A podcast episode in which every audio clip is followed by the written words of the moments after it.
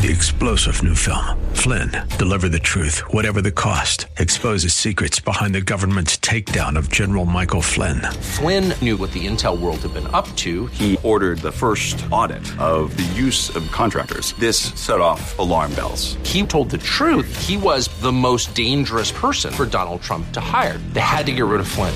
Flynn, deliver the truth, whatever the cost. Available now. Watch it today. Go to salemnow.com. Salemnow.com.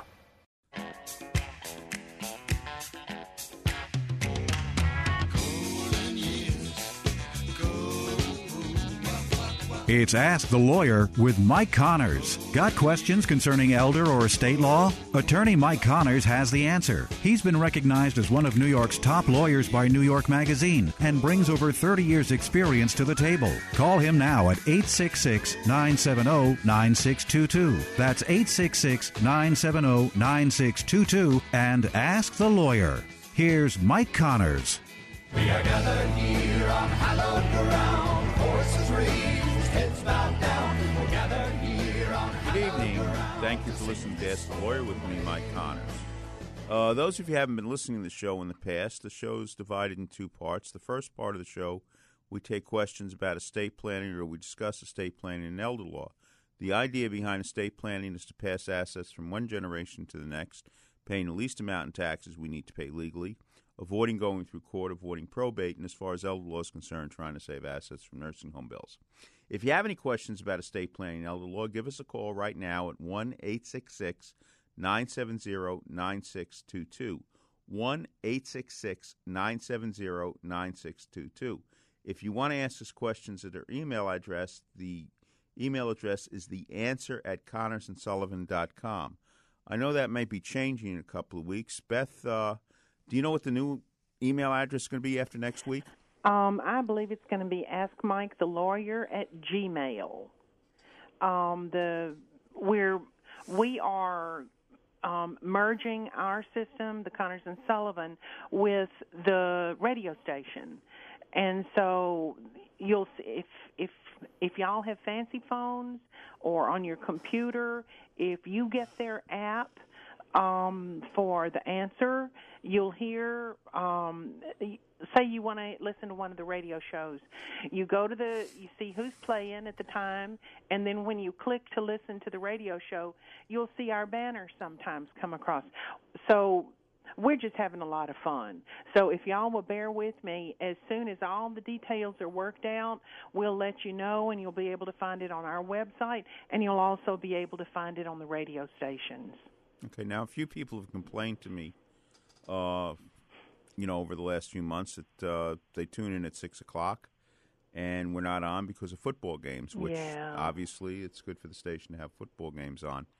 So to help alleviate that, we're going to be changing our schedule slightly over the next few months. We're going to have our regular broadcast here on 970, football games permitting, at 6 o'clock. 970, we're going to be at 6 o'clock in the evening each Saturday night. Again, we're going to repeat the show, football games permitting, 5 o'clock Sunday night.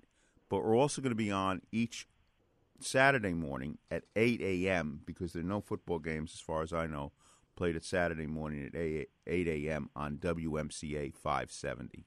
So, we're you should be able to get us on one of those stations. Yeah. You'll always be able to get us at eight o'clock on Saturday morning, and then otherwise we're kind of at the mercy of, well, now Syracuse and West Point. Okay, so Beth, in any event, do we have an email question for this week? We do. We do have an email question. Dear Mr. Connors, would you please go into detail about how a pet companion trust is better than leaving something to your pet companion in your will? Thank you, Michael. Okay, well, you know that's it, comes back to the same old question: Is it better to leave assets through a will and a trust, or a trust? And usually, it's better to leave assets for a trust. You know, let let's say for the sake of argument, you have a pet and you want to leave your pet to a certain person or whatever, but you're afraid they don't have enough money to take care of the pet. Well, then maybe you leave them some money to help take care of the pet, and you know, so you say I leave my dog to my best friend, and I leave fifty thousand dollars to my best friend to help take care of the dog. Um, that's fine, but if one of the relatives doesn't consent to the will, that will could take months, if not years, to go through probate, and of course, depending on the uh, life expectancy of the animal, uh, may not may not even survive probate. So that's where sometimes you put a trust together. You put the fifty thousand dollars in the trust, or whatever amount you feel you should leave for the for the care of the pet, animal, companion, whatever you want to call it, and that way the money automatically passes to the person you leave in charge of the, the trust, and they have immediate access to the money and to the pet. Um, one of the things is, you know, like sometimes when people say, well, you know, how can I leave money to my dog? You don't really leave money to your dog. You leave money to a person to take care of your dog. You cannot leave money directly to, you know, an animal. You have to leave it to a person to take care of the animal. So, you know, that's the question. If it, if you leave it through your will, it's going to go through probate. If one of your relatives doesn't cooperate, if there's a problem with your will, staples removed, things like that, it could take months to get through probate. And at the same time, now, if you leave it through your trust, you have money in your trust to take care of your pet. That money can be used right away, and you can also put your pet in the trust, so the ownership of the pet goes directly to the um, named person. I haven't had a lot of problems with pets being taken care of through probate or you know, but you never well, that's know. what I was going to ask. If it's in probate, who takes care of the pet while it's going through probate? Well, ordinarily, you know, the the thing is, a pet's usually not hard to take possession of because you don't have to go to a bank or another institution to get the title changed. So, you know, and I have I haven't had too many cases. I haven't had one case that I know where people fought over a pet. But you know, sometimes they fight over who's not going to get the pet. But I haven't had a problem yet with people fighting over a pets. But in the meanwhile, let's see if we can take a question from. I'm sorry, is it Anna in Corona? Yes, Anna. Hi, yes. Um, my question is that my parents own a house here in Queens, and then they also have a couple of properties in Colombia. So my question is, Not Columbia, South they Carolina. Do... No, Colombia, the country. Okay. and so, do they need to do anything here in this property, or does that have to be taken care of over there? Well, the property here in Queens, we would do a trust in New York and put the property in New York in a trust to protect that. Colombia, I seriously doubt if Medicaid could put a lien on any property overseas. I, you know, I don't think they really could do that. But it's still, you might want to do something so you don't have to go to court in Colombia. And of course, that's based on Napoleonic Code, and you can make certain gifts, and the tax laws are completely different. So obviously, you would have to see somebody within the, you know, the country of Colombia to do that. But if papers need to be notarized or whatever, we can do that. If, in a lot of cases, you may have to go to the consulate to get the signature witnessed.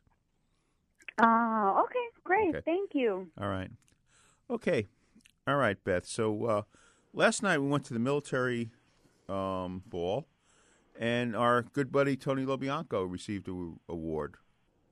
And we were fortunate enough to listen to his video again, Yeah. um, "The Common Soldier," which is just extraordinary. I I have to try not to cry every time I listen to it. But um, it was for the soldiers and sailors um, building. There is uh, it's on 36th and Lexington, and it was a fundraiser to keep that building in. in what did they say? It started in 1919. 1919, after the uh, First World War. and General Pershing was the one that helped establish it, right? Right, right. Or at least, uh, you know, they enlisted his help to to help establish it. There's a lot of history in that place and whatever. So, uh, ag- Well, again, there was a lot of express. There were a lot of military members there. There were every table, I think, had at least one or two uh, members of the military in uniform. So it, it was a nice event, and Tony does a lot for our veterans. If nothing else, just the fact that he keeps the idea of veterans, World War II veterans, especially in his common soldier plea, where you know he appreciates what was done, and you know a lot of times it's very sad over the last few years because we've lost a lot of our friends who were World War II veterans because they're in their 90s, and it's a little piece of history that dies with each one of them. And that that's what Tony says. You know, it's every time someone, each one of these passes away, it's a it's a hero, an unsung hero. Right. and and again, it is uh, you know part of history, and, and most of these guys have great stories to tell.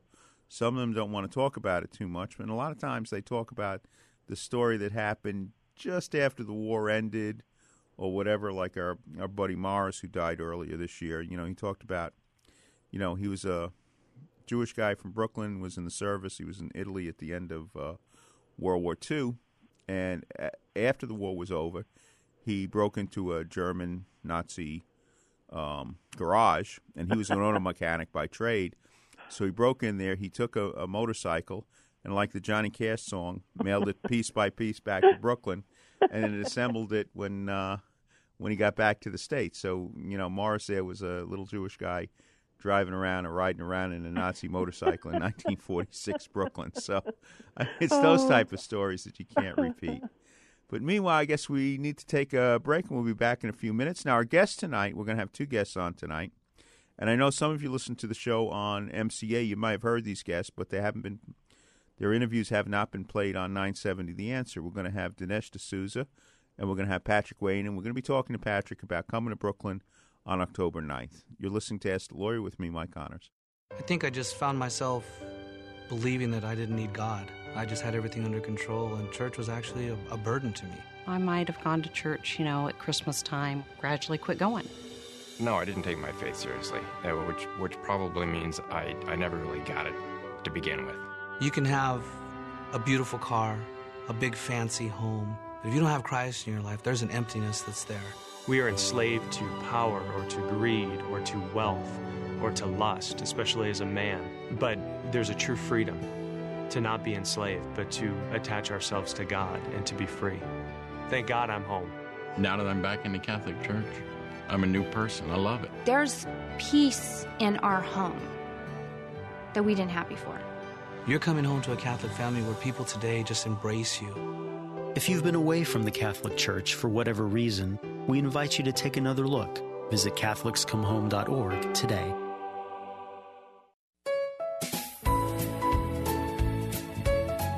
For our Ask the Lawyer friends and listeners, you can attend any of Connors and Sullivan's free seminars on elder law, Medicaid, wills, and estate planning, and more. Yes, it's all free and all close to you. So come to Connors and Sullivan's free seminars. On Monday, October 23rd at Vesuvio Restaurant, 7305 3rd Avenue in Bay Ridge, Brooklyn at 11 a.m., 3 p.m., and 7 p.m. At Buckley's, 2926 Avenue S in Sheepshead Bay, Brooklyn on Wednesday, October 25th at 11 a.m., 3 p.m., and 7 p.m. And on Thursday, October 26th at the Montauk Club, 25 8th Avenue in Park Slope, Brooklyn at 11 a.m. and 3 p.m. Can't go to any Connors and Sullivan's free seminars? Then call Connors and Sullivan at 718-238-6500 for your own free office appointment. Make an educated decision on your estate and family legal solutions today. Just call Connors and Sullivan at 718-238-6500. That's Connors and Sullivan, 718-238-6500 or go to connorsandsullivan.com. Find out what you're entitled to.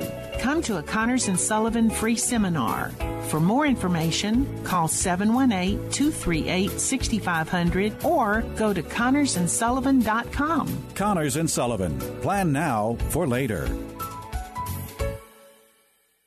Join the John Wayne Cancer Institute and Patrick Wayne for a wonderful cause and an evening of food, fun, and philanthropy Monday, October 9th from 6 to 9 p.m. at the Bay Ridge Manor in Brooklyn, New York. Sponsored by Connors and Sullivan, attorneys at law. Patrick will share his experiences as an actor working with his father, and doctors will answer questions about their research and working with the Wayne family. Bid on great auction items like an Andy Warhol poster of John Wayne autographed by Patrick. Donation for admission is $50. RSVP by calling Monica Fay at Connors and Sullivan, 718 238 6500. That's 718 238 6500. Welcome back to Ask the Lawyer with Mike Connors. Got a question for Mike? Call him at 866 970 9622. That's 866 970 9622. Now, if you have any questions, you better call quickly because we're going to go to our interview segment of the show in a, in a few minutes. So the phone number is 1 866 970 9622. Now, Beth, you were asking about uh, October 4th, I think, is the feast day of St. Francis of Assisi. And you had a question about that? Well, yes, we have a, a little friend that wanted to inquire about it. That he had heard that their pet companions can be I blessed I think it's animal week. companions, not pet companions. All right. Animal I think that's companions. proper termin- terminology. All right, animal companions are going to be blessed this week. But why is it this particular day? Well, that I really, you know, can't answer that. I mean, it's the feast day of St. Francis of Assisi. And St. Francis of Assisi had a certain gift or ability to communicate with animals. So that's why usually the blessing of animals takes place on October 4th. More than that, I, you know, can't really say. Now, you know, Father Paul should be back in uh, a couple of weeks. Maybe he can talk to us about it in the end of October, but he's not going to be here on October 4th. And as Father Paul said, St. Francis was a really cool saint that even the Catholic Church can't criticize. Well, so we I think that Otto is going to be going to St. Michael's here in Brooklyn. It's on 4th Avenue. Do you know the cross street? it's around 43rd Street. So we're going to find a time. We're going to check on it to see when when the priest will be there and so because we want Otto to receive a blessing. Okay, well, so it goes.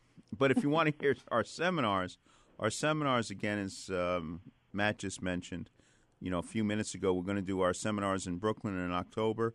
You know, the way we work it with our seminars, usually we do Brooklyn one month, we do Manhattan, Staten Island another month, and then Queens the next month. So last month we did uh, Manhattan and Staten Island. This month we're going to be doing Brooklyn, and then November we're going to be doing Queens. But in this month we're going to be in Bay Ridge on October 23rd at Vesuvio Restaurant. October 25th we're going to be in Buckley's in Sheepshead Bay. I don't know if Sheepshead Bay Marine Park, but it says Sheepshead Bay here. That's 2926 Avenue S. And on Thursday, October 26th, we're going to be in Brooklyn Park Slope at the Montauk Club.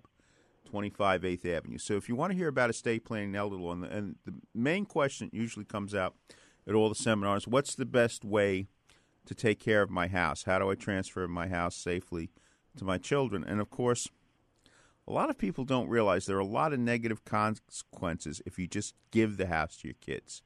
Um, you know, a lot of people they paid fifty thousand dollars for the house. There's the house worth more than a million dollars now. You just give the house to your kids. You're going to cost your kids hundreds of thousands of dollars in capital gains taxes, or even if it's a rental property, you could lose millions of dollars worth of depreciation on the rental property. Giving the house to your kids is not the right way to do it. You give the house in a trust to your kids. It'll avoid probate. It'll go out tax free. Now, President Trump is trying to get the, uh, you know, the death tax eliminated as far as the federal government is concerned. But today, even today, it's five million four hundred and fifty thousand dollars federal, five million two hundred and fifty thousand dollars New York State. So between husband and wife in New York State, we can get ten million dollars plus out tax free through a trust in New York State. So that still fits a lot of people. Yes, I think that the death tax is unjust, and I hope that it's raised dramatically or gotten away with completely. Because why should the government get part of the assets saved by people?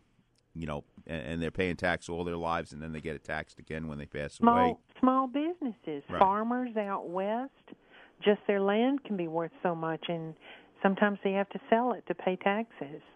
Yeah, because sometimes they can't get a mortgage because they don't generate enough income to pay back the mortgage because the farm may be the land may be worth a lot, but the income from the land may not be that great.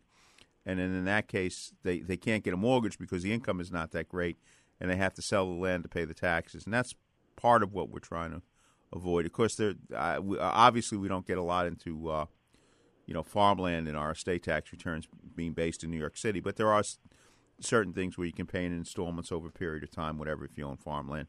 But still, the idea is why should you have to pay the tax at all? So if you want to go to any of the seminars, you want any information on the seminars, give us a call at 718 238 6500. 718 238 6500. Admission is free, but we do want to get a general idea of how many people are going to show up just so we can set the seating up properly. And every once in a while, you know, like Manhattan, we have more people coming in than we have seats. Uh, it doesn't happen that often, but still, if it's going to happen, we want to be prepared for it, figure out what we have to do. I mean, we're, we'll try not to turn away too many people, but we have to have a general idea of how many people are going to show up. Even even if we have space available, we want to know how many chairs to get ready because we want to set things up in a comfortable manner, but still be able to sit everybody that comes in.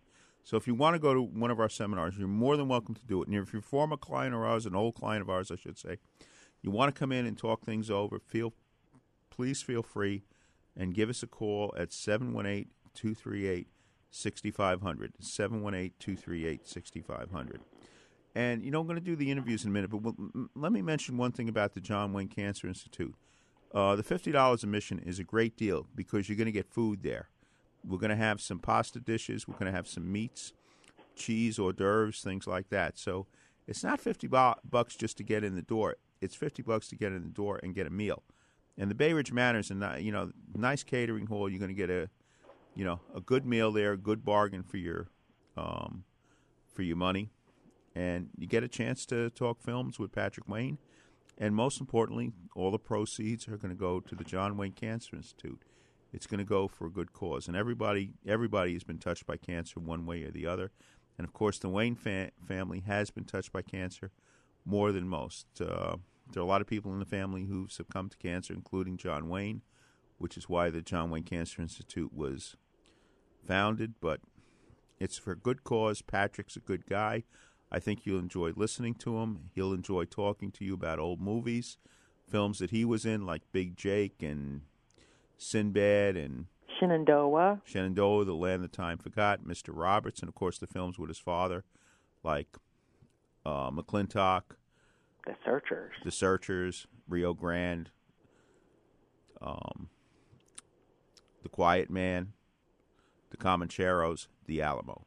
So join us on October 9th. Admission is going to be 50 bucks, but you're going to get a meal for it. You know, so it, it's a good deal. Bay Ridge Manor is a great place to go. And if you get there a little early, you can stop by our office on Fifth Avenue and 76th Street in Brooklyn, 7408 Fifth Avenue, and you get a, a, look at my military miniature collection of Civil War military miniatures uh, in the office there. Okay, I, we're running a little behind, so I guess we should take a break. We'll be back in a couple of minutes. We're going to be talking to Dinesh D'Souza in a couple of minutes. Thank you for listening to Ask the Lawyer. Hello, this is Father Frank Pavone of Priests for Life. The pro life movement is winning. One of the signs of progress is the growing mountain of medical evidence that abortion harms women, men, and families. Even researchers who identify themselves as pro choice are coming to this conclusion and publishing their research. Abortion advocates try to hide and bury this information. But so much of it continues to come out that their efforts to hide it will not succeed much longer. Abortion really destroys itself. The more it continues, the more it reveals itself as an enemy of the human family. Those who advocate abortion say they care about women's health. But if they do, then they will have no honest rationale for ignoring the harm that abortion does. As the mountain of medical evidence against abortion grows, so should our hope that it will end. This is Father Frank Pavone, National Director of Priests for Life. If you're a homeowner age 62 or older and are finding it hard to pay off debt, or how about enjoying your retirement years with less stress? A government insured reverse mortgage may be the answer, or might be the perfect solution for you and your family. Hi, this is Frank Melia, a certified mortgage planner. I've been a mortgage specialist for over 20 years, and I've helped countless homeowners all over the tri state area tap into a little or a lot of their home equity so they can use it right now. Whenever I sit down with a homeowner, the number one question asked is always which reverse mortgage option is best for me and my family. I personally will help you decide which reverse mortgage program is best for you. My job is to help active retirees find the best solution for their retirement goals. I do this by educating homeowners with straightforward, objective information and answers. It's free to call and speak with me, Frank Melia, to determine if this FHA program might be able to help you and your loved ones now. Call 888 943 2646. Call and speak with me right now. I'll answer your questions and help you decide if a reverse mortgage is right for you and your family. Make the call now 888 943 2646. Once again, call 888 943 2646 and you could be on your way to a stress free retirement. Frank Melia, NMLS number 62591. All loans provided by Quontic Bank, NMLS number 403503.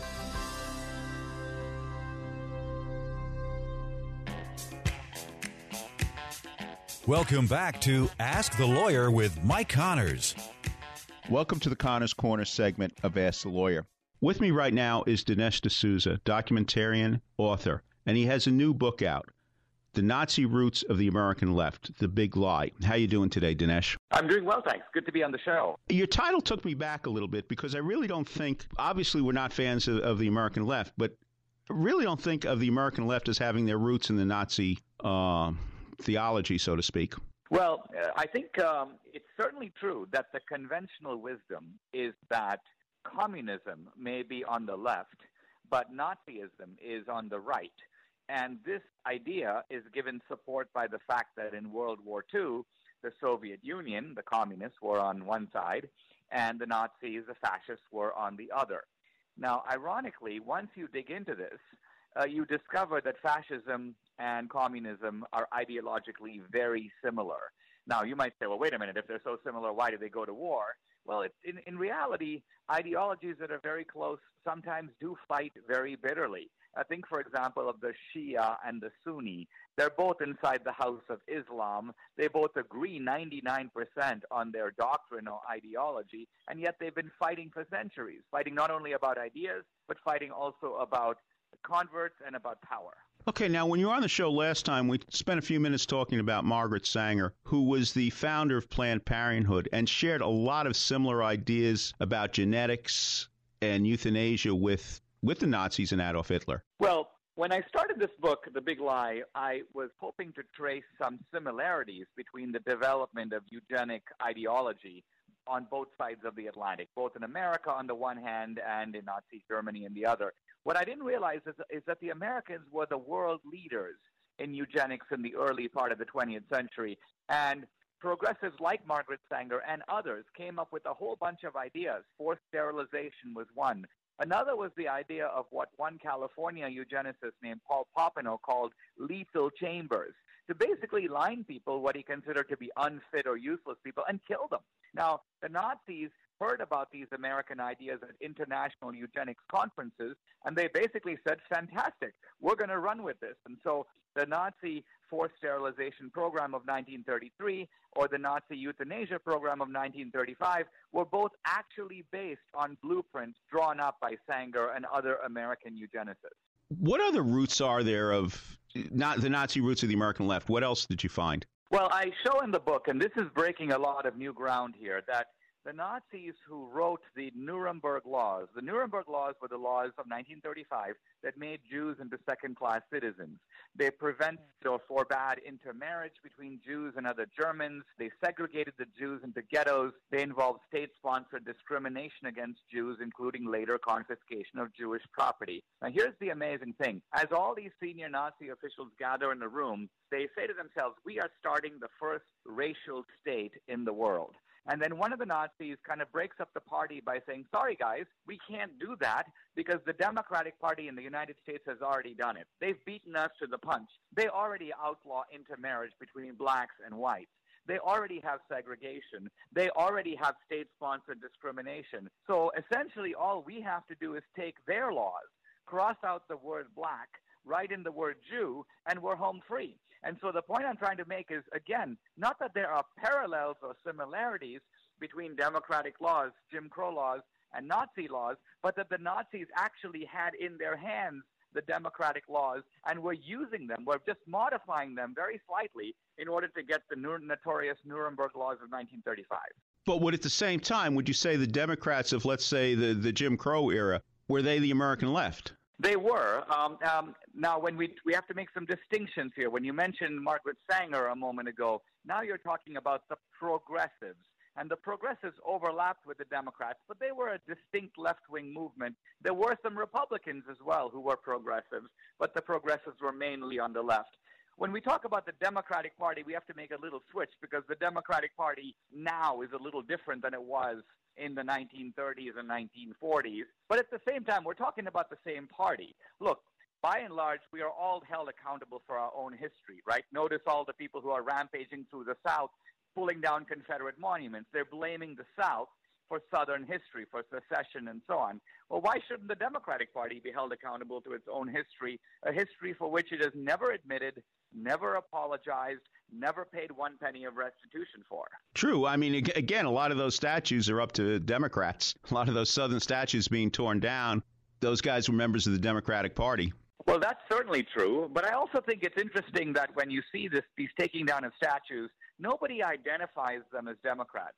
They only identify them as Southerners. And so to me, that is part of the big lie. In other words, the big lie is an attempt to take the sins of the Democratic Party and project them onto the South. You know, there's an important distinction here, and that is that the secession debate of 1860 was, in fact, between the North and the South.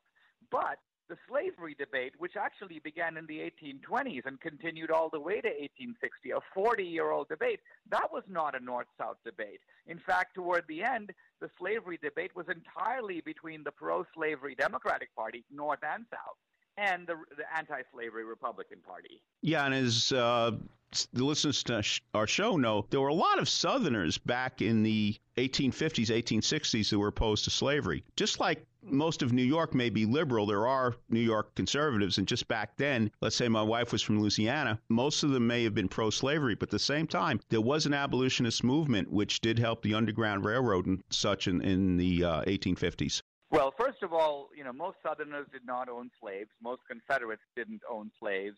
Second, 100,000 Southerners fought on the Union side in the Civil War. And third, the Northern Democrats, led by Stephen Douglas of Illinois, protected slavery for more than a decade with the same zeal as the Southern Democrats. So the Democratic Party in the North was also a protector of slavery, just as in the South. We're talking about 150 years ago. What do you want the reader to take out of the book today? What's the connection? What What do you want them to learn? Well, the key point here is this: that the left has been playing the race card and now the fascism card. And the purpose of these cards is to avoid normal political debate.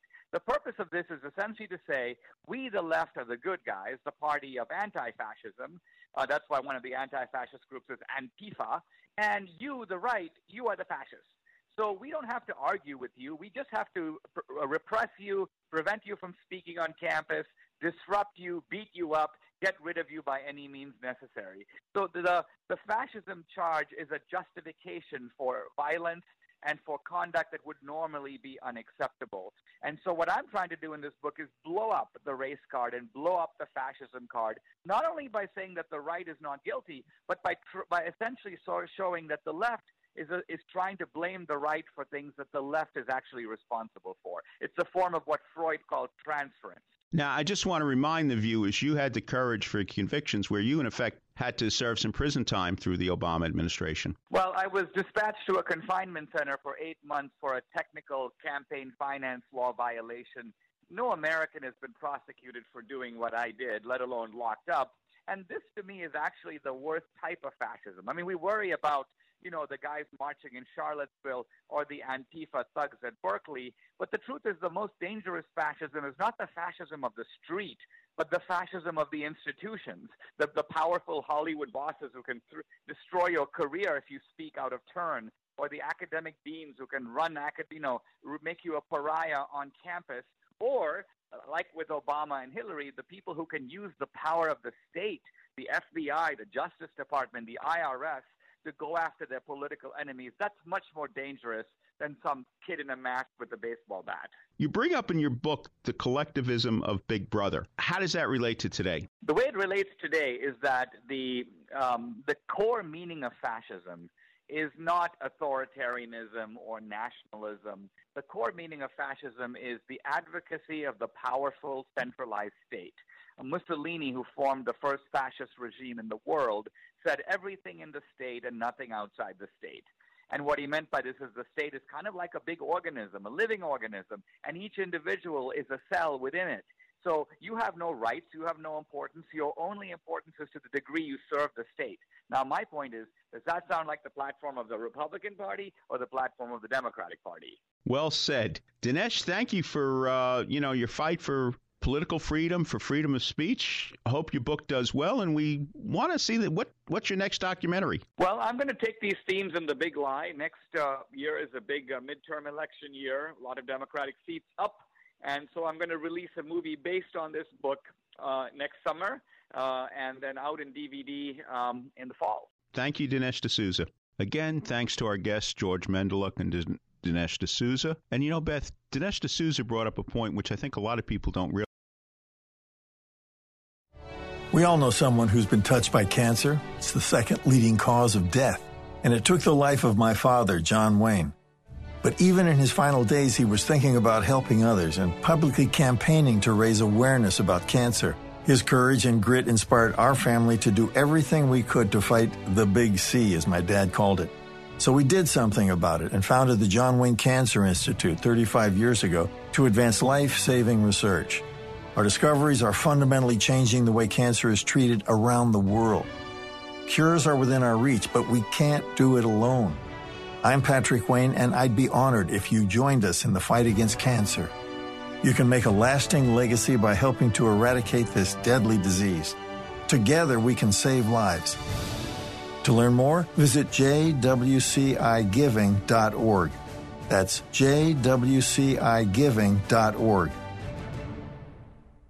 I have children. How can I protect them if something happens? Will my assets be lost if I go into a nursing home? We have property. How will it affect the ones still here? Who will help us take care of Grandma?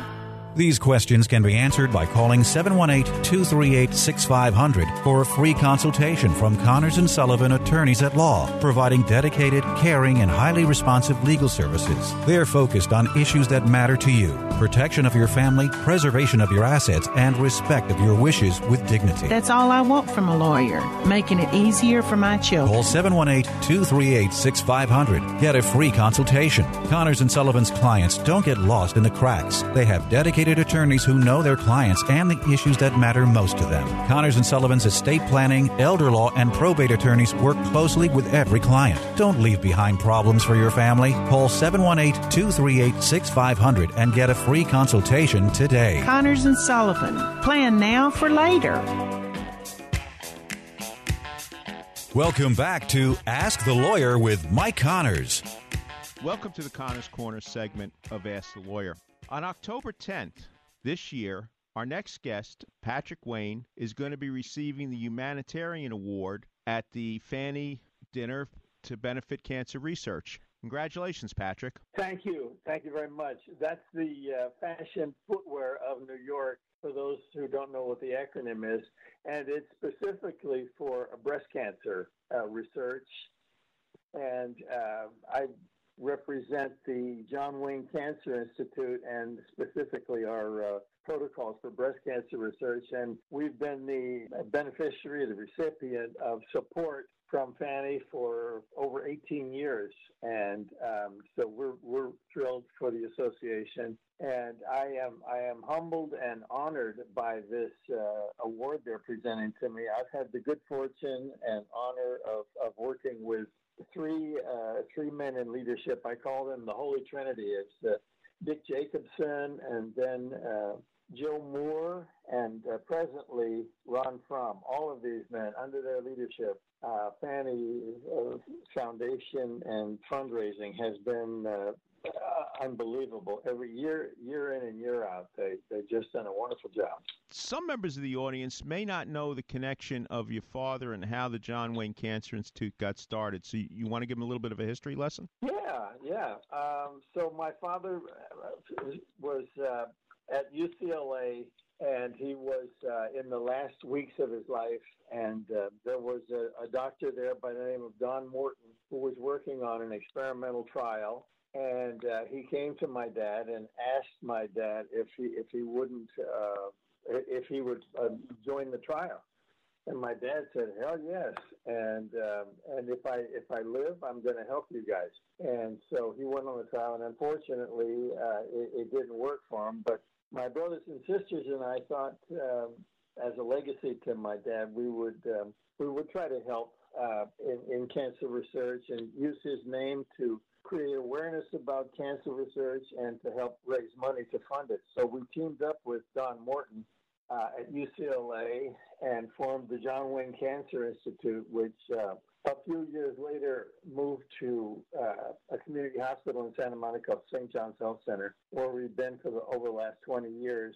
And um, it is a, uh, a robust uh, research institute. We've got protocols uh, not only in breast cancer, but um, melanoma and lung and liver and brain and uh, prostate cancer protocols as well. Now, my understanding is you've put a great team of medical doctors and researchers together. Uh, we, we we think the best. We we um, we have a great um, a great group of doctors who um, practice medicine at St. John's Health Center and then do their research or their uh, clinical trials uh, under the umbrella of the John Wayne Cancer Institute. In addition to the research that's going on there and their clinical trials, we also have a fellowship program where we take um, board certified surgeons and for two or three years train them to become board certified cancer surgeons.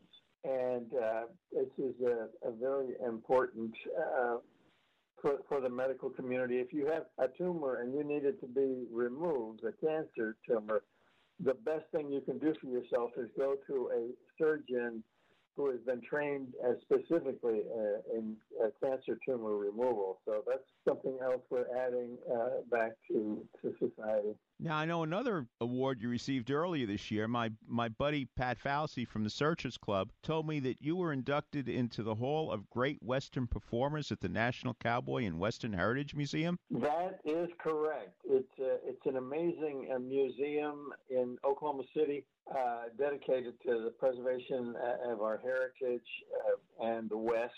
And it's it's an amazing museum, and I, uh, I I I was also inducted in there, and and I began wondering uh, two very prestigious awards in one year. What does somebody know something? I mean, is this my last year on Earth, or what's going on here? I hope, I hope not from that point of view. now, now, you know, now a lot of people may or may not know, but you were in about how many films with your father, John Wayne? I think I was in seven seven films. And films directed by the great director John Ford. John Ford, I, I was in about eleven films uh, that uh, he did. So I mean, some of those films are, are truly memorable, and of course, you have memorable performances in McLintock, Shenandoah, Big Jake. Definitely, uh, we got a body of work in the West. I also uh, done films in the sci-fi genre, including Sinbad and the Eye of the Tiger and uh, The People That Time Forgot. Um, also, a couple of my favorites. So, The People of Time Forgot is one of your favorites. Well, I would say Sinbad was uh, was right up there. The People of Time Forgot was a, a great experience working uh, with a great group of people. Uh, likewise, uh, the Sinbad film. Well, outside of some of the westerns, my wife's favorite is The People of Time Forgot. And my son's favorite is Sinbad. Oh, it is. Oh, that's good to know. yes. Uh, you think about acting anymore, or is it it's in the past now? I I pretty much, um, you know, I started uh, uh, working with the institute when my older brother passed away uh, almost 15 years ago, and it um, it it was um, it was not you know. I, let me let me put it this way: I would be involved with the institute maybe three or four days a month, and even that, the meetings would be at my house, so I didn't have to uh, even leave my house. Now I am involved three or four days a week uh, with the institute. I'm on the board at the uh, hospital. I'm on the on their foundation board, their board of trustees, and the hospital board. I just felt like it would be uh, important to be engaged with the hospital and get the uh, the community that uh, supports the hospital to be engaged with us and what we're doing and, and uh, support us as well. So it's, it's become a full time unpaid job. Okay, well, thank you for doing it. Again, getting back to your film career, a lot of people, you know, remember you, let's say, for Mr. Roberts, you, you, you played the young sailor, and that had a great cast Henry Fonda, Jack Lemmon, James Cagney, William Powell, Ward Bond. Yeah, it was. Uh, it, they're terrific people and terrific people to work with, and really were nice to me. Was John Ford nice to you? John Ford was really nice to me, which is uh, an unusual thing to say typically about John Ford. He he doesn't have a reputation for being nice to people. uh, but but I was his uh, godson, and so I, I you know I was uh, spared um, uh, most of his acerbic wit. Now, the other night I was watching Rio Grande, and actually we had Claude, Claude Jarman Jr. on the show. Oh, really? He's a he's a really uh, good buddy of mine even today. Actually, if you look hard, you're going to see you as a little kid there. Yeah. What was it like doing a film when you're what, 10, 11 years old, with all, all those great actors, including your father? Well, you know, if I my my memories were like uh, basically it went something like this: Do you want to be in the film? What exactly does that entail? He says, Well, you, you know, you're going to get five dollars, and I said, I'm, I'm there. Sign me up. And um, so uh, it, it evolved into something more than that, obviously. And what I really began to realize early on was that since my other brothers and sisters had no interest in doing it, that um, I, I had a lot of uh, alone time with my dad when I go on these uh, uh, locations with him, and uh, I didn't uh, have to compete with my brothers and sisters for his attention. So that that was a, a real fun experience. And then working with. Um, uh, all these great, as you say, the great uh, the great performers of the era and the and the and the crews, and pretty much exclusively uh, with the director John Ford. It was either with my dad or it was with John Ford and you know Tyrone Power or somebody else. So I, I just learned the experience of what it was like working for one director, and he is by no means a typical director. Uh, and, and that was something that I would have come to learn later in my career. What was the difference, let's say, between John Ford and and, and Andy McLaglen? Well, between John Ford and just about everybody else, I, I mean, I haven't worked with every director, obviously, but uh, typically um, you you get a script, you read the script, you you develop an idea of who your character is and how he fits in the story and how you you know you want to play the character. You may come together with a director who may have a, a, an overall uh, idea about the screenplay and how you fit into it, and you know you may discuss. Uh, you know, character nuances that that would, uh, you know, a compromise, if you will, that would uh, to make it work for you and for the director and for the picture as a whole. When you're working with John Ford, no, he says do it this way, and he will keep um, directing the scene over and over again until you do it the way he does. And then you just you basically have faith and hope that he knows what he's talking about. Well, I guess he did. The results are and in. I think I think time, I think time has proved that he uh, was pretty right in most cases. Like, for instance, for the sake of argument, you played the uh, young lieutenant in The Searchers. And at the time, maybe The Searchers was just considered another Western. But now here we are 60 years later, and it is the Western. I know. And uh, that's, a, that's a strange story indeed. Um, the Searchers, when it was released, was just a okay picture. It got uh, so-so reviews and uh, and and uh, you know uh, not that not that popular at the box office. And then a, a generation later, later, when these uh, young guys uh, were in film school, like Scorsese and Spielberg and uh, uh, Frank uh, Francis Coppola, they found this film and fell in love with it, and it uh, it, it became a cult sensation overnight. And I don't know, maybe maybe uh, the timing wasn't right in the '50s for that film, but uh, it, it, certainly it turned around and is is now on, as you say, uh, the the the list of top 100 films ever made. So that's a big jump. Well, the film might have been ahead of its time in, in the racism that it brought to light, and I think the audiences weren't quite ready for it yet. Probably right. I mean, who can say? Um, there's uh, there's no question about that element in the film, and um, a tough role for John Wayne, but uh, he he swooped it up in the in the last three minutes uh, three minutes of the film, and his whole character redeemed itself. Well, I think that's a lot of John Ford films talking about redemption. I, I agree with you. Okay, now I understand you may be deigning to come into Brooklyn in October. I'm so excited about that. you are. I'm very excited. Oh yeah, I mean, I uh, uh, the last couple of years we've had an opportunity to uh, to have you uh, over to Manhattan for dinner, and it's always been great. And uh, now I'm looking forward to being on your turf. Yeah, and not only that, we're going to have a lot of fans of you and your father, and hopefully we can start getting them into the John Wayne Cancer Institute family. Well, that that's uh, that's wonderful. I, I I would be very excited and uh, always thrilled to meet the fans. They always have such positive and nice things to say about my dad. It's it's something I really look forward to. So that should be a fun night. Listen, in my mind, your father's portrayal of Ethan Edwards in The Searchers is the greatest performance in the history of American cinema.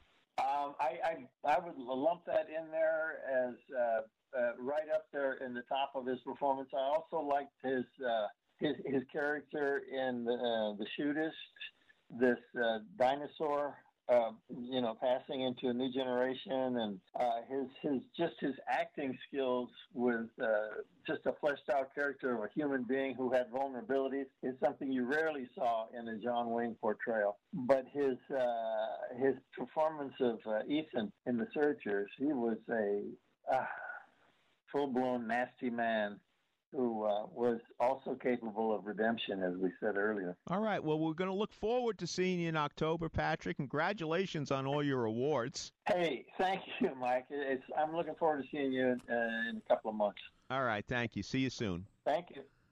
Okay, so that's October 9th. Where are we going to be October 9th, Beth? We're going to be at Bay Ridge Manor.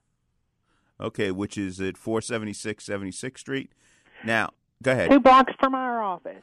Right. So if you come in a little early, stop in the reception area, the first floor reception area of our office, and you can take a look at some of my Civil War miniatures. Now, I've only got about maybe 2,000 on display on the first floor there, but uh, it's, it's not a bad start. Yeah. He just he doesn't have enough toy soldiers. Everybody. Well, we don't have enough room to display them all. That's the problem. if you do come out, I will be over there if possible. If I don't have to be at the manor, but um, I'll be there to show everybody around wherever because we have two floors that have a lot of Mike's collection, and they're just they really are great. Okay, so that's October 9th at 476 76th Street, the Bay Ridge Manor, starting at six o'clock. But if you get there a little early, you can. Our office is right around the corner at 7408 Fifth Avenue. For those of you who know Bay Ridge, most of the streets are numbered, and it's not hard. We're on 74th, between 74th and 75th Street. The Bay Ridge Manor's on 76th Street, right off Fifth Avenue. Really, you know, no more than two short blocks away. If you want to come, though, call the office and let them know that you'd like to see the soldiers. Right. Okay. Well, I didn't you know, know we had because to do that. because if you do want to, I'll make sure I'm there or somebody's there.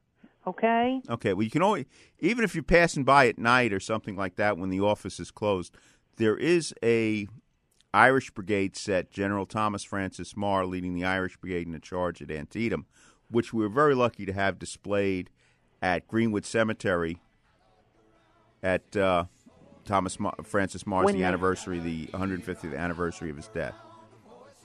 All right. Well, I hear the music too. Okay, so I guess it's. Uh, hopefully, we'll see you next week. I don't know where the football shows are, but uh, thank you for listening to Ask the Lawyer, and look forward to our expanded schedule coming up in the fall. Bye bye.